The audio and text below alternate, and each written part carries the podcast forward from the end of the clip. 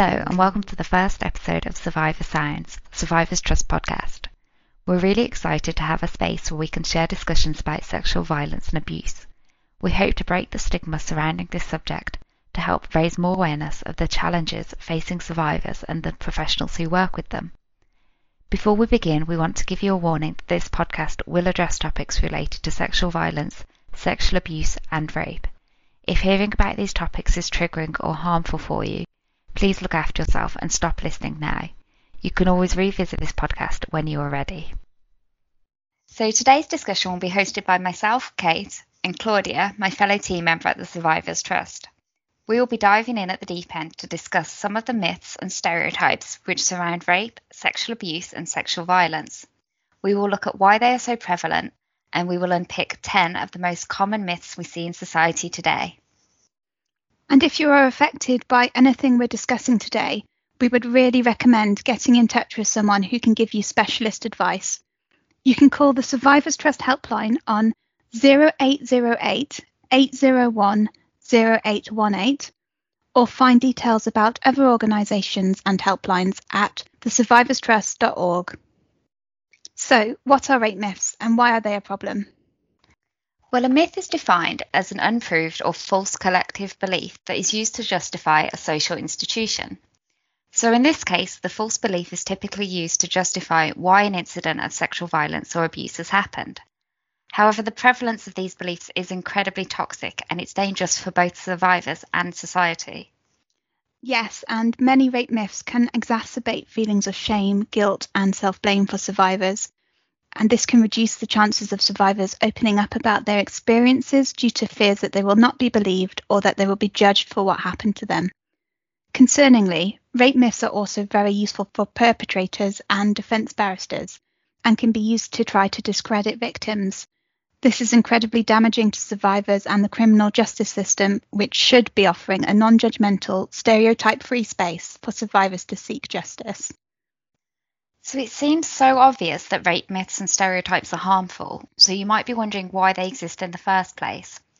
Well, for some people, these stereotypes simply occur due to a lack of education and awareness about a particular topic. Often, if we're not taught about a topic, we can just try to fill in the blanks with information we see from the media or through conversations with friends. However, unfortunately, particularly in the case of sexual violence and abuse, this information is often inaccurate and very misleading. Also, myths and stereotypes can be used by people as an attempt to understand or explain what is happening in the world around them. For most of the general public, the idea that they too are at risk of being a victim of sexual violence is too difficult to accept. Instead of accepting this risk, some people look for ways of trying to blame the victim for what has happened to them. Rape myths therefore allow people to feel as though they can distance themselves from the threat of it happening to them or someone they know. We are starting today with one of the biggest misunderstandings surrounding sexual violence. This is the myth that most people who claim they are victims of rape lie or give false reports. This is just not true. The vast majority of people who report rape are not found to be lying. Research carried out by the Ministry of Justice in 2012 estimated that only 3% of 1,149 rape cases they analysed were perceived to be malicious allegations. And not only is this myth not true, it is also very damaging as it leads to many survivors fearing that they will not be believed if they choose to disclose what happened to them. This skews the accuracy of reported statistics on rape and sexual assault, and it also plays into the hands of abusers who can use the myth to make their victims feel like no one will listen to them if they do come forward. Sensationalized media reporting can often trivialize what it takes for someone to make an allegation of rape. A person who makes the allegation can face abuse and disbelief. In court, intimate details about survivors are often shared in public, as an attempt to discredit their character and their account. And this can be an incredibly difficult experience, so people do not make allegations of rape lightly. Our next myth was suggested to us on social media. Sexual assault doesn't happen out in the open during daylight. The Instagram follower that suggested this myth to us was absolutely right. Sexual assault can happen anywhere at any time of the day. And anyone can be a perpetrator of sexual assault, regardless of race, ethnicity, age, gender, economic background, or social group. It is more common for the perpetrator to be known to the victim rather than a stranger. Now, the next myth is vital for us to address to ensure that all survivors of sexual abuse get the support they deserve, and this includes male survivors. So, myth number three is that men are not sexually abused and can't be raped. This myth is incredibly damaging and can lead to feelings of shame and confusion. Anyone, including men, can be victims of rape and sexual abuse. We need to ensure that male survivors feel supported and know that what happened to them was not their fault. In the UK, one in six men have experiences of sexual abuse or assault. Survivors UK are one of our member agencies and they provide specialist support services for men, boys, trans, and non binary people aged 13 and above who have experienced sexual violence. They estimate that 12,000 men are raped in the UK every year and more than 70,000 are sexually abused or assaulted. We also need to recognise that women can also be perpetrators of sexual violence, and regardless of whether the perpetrator was male or female, a survivor's experience is still valid and they are still worthy of support. Okay, the next myth can be a bit of a confusing one. Myth number four. If someone says yes to sex, they are giving their consent. Not necessarily. The person needs to give their consent freely without being under any coercion. If someone is being pestered or pressured into having sex and they eventually agree, that is not giving consent because they have not done so freely. You have every right to say no to any sexual activity at any time. You do not need to give any reason for this, and it should always be respected by the other person. If someone makes you feel guilty for not engaging in sexual activity with them, that is abuse.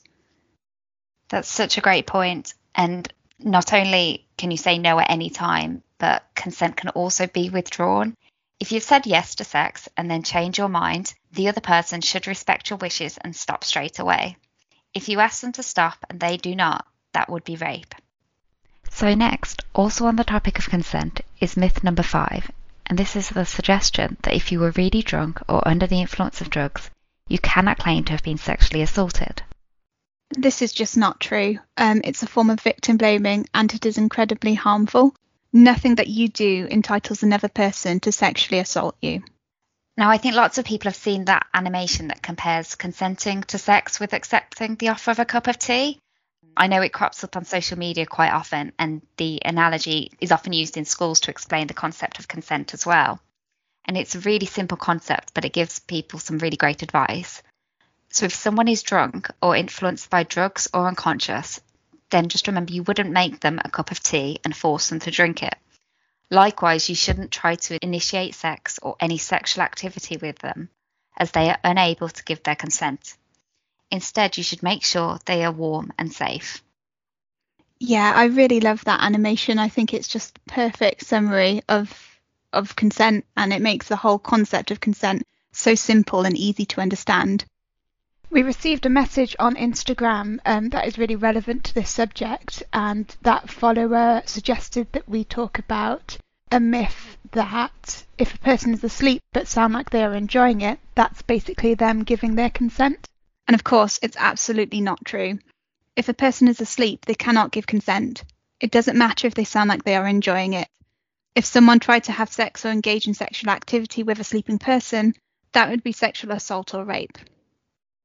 So, myth number six is that sexual abuse is perpetrated because people are sexually attracted to their victims. Now, this is an area that people often get really confused about, but this myth is not true. Sexual abuse is about power, control, and violence. It is not about desire or sexual attraction. And this is why questions about what a survivor was wearing at the time of their assault are so offensive. That's just completely irrelevant, and it is another form of victim blaming. Another myth that can be used to try to falsely blame survivors for the assault is myth number seven. If someone has an erection or orgasm, that must mean they enjoyed it. This is not the case. Um, our bodies react to physical stimuli, so if someone laughs because they are being tickled, that doesn't mean that they enjoy it. Just like this laughter, erections and orgasms are physiological reactions, not emotional responses. This is a really interesting point, and it's so important as many survivors can feel sort of shame around how their body reacts. during an assault. And these physiological responses result from physical contact and sometimes even from the stress they're experiencing. So, when attacked, our bodies can enter hyperarousal mode, meaning that we are more reactive to stimuli. This is a mechanism that our body uses to keep us alive under stress, and it does not indicate any enjoyment or consent. This next myth will take a look at a side of sexual violence that is still often treated as a taboo sexual violence in relationships. So, myth number eight it can't be rape if you are in a relationship. This is completely false. Consent should be sought after and given before any sexual activity, regardless of whether or not the people involved are in a relationship. If you are in a relationship with someone, that does not mean they are entitled to have sex with you. Right, and if you had sex before, that doesn't automatically mean that the other person wants to have sex again. Consent needs to be given every time you have sex. Absolutely. Someone recently reached out to us on social media to suggest that we talk about the myth that if you love a person, they can't rape you. Again, unfortunately, this isn't true. You always need consent. And if someone you are in a relationship with rapes or sexually assaults you, it is completely unacceptable regardless of how the perpetrator says they feel about you. Survivors of any form of abuse can love their abuser, including survivors of sexual abuse and rape, so this can be really difficult to come to terms with. Sexual violence isn't always as visibly obvious as you might think. So, myth number nine if there isn't physical fighting or force involved, it is not sexual violence. It's so important for everyone to understand that not all types of sexual violence will cause physical injury or leave visible marks. This does not make the offence any less serious, and it does not mean that the experience that survivor has gone through is any less traumatic. Sexual violence refers to any behaviour of a sexual nature which is unwanted or takes place without informed consent and understanding. The term sexual violence is actually an umbrella term used to refer to many different types of sexual offences. These include rape, sexual assault, child sexual abuse, sexual harassment, female genital mutilation, and many more. And all of these forms of sexual violence are serious crimes. Whether or not any physical injury is caused, they can still cause survivors distress, emotional harm, and injuries which cannot be seen. And our last myth for today, myth number 10. There is a correct way for survivors to react to their abuse, and they should report their experience. This is not true at all. Everyone will react differently after experiencing sexual abuse or assault. Whether or not a person chooses to disclose their abuse, and if they do, who they choose to disclose it to, is up to the individual. It often takes a long time for a survivor to tell someone about sexual assault or abuse, on average, it can take a survivor of childhood sexual abuse 20 years to disclose their experience. Victims of sexual abuse are in no way responsible for the actions or any future actions of their perpetrator and should not be pressurized to report the abuse if they choose not to. Deciding to report is a personal choice. Every survivor will have their own unique circumstances and personal factors to consider when making this choice.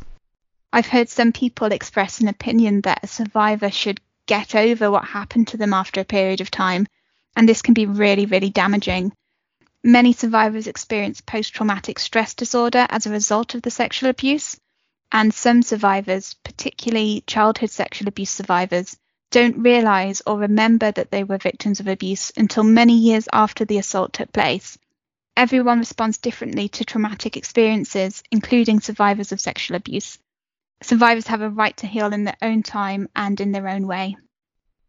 As you can see from the selection of myths we've looked at today, there are far too many misunderstandings about sexual violence. We hope that by continuing to talk about these topics, we can help tackle these damaging myths. We hope you found today interesting, and please do reach out to us on social media or by email and share your comments about the myths we've talked about, or share any others you think we should cover in future episodes. Emails can be directed to info at thesurvivorstrust.org. If this discussion has raised any questions for you, or you've been affected by sexual violence and would like support, the Survivors Trust Helpline is available seven days a week, and a member of our team would be happy to speak to you. You can find the details on our website at www.thesurvivorstrust.org. Thanks once again for listening, and we look forward to talking to you soon.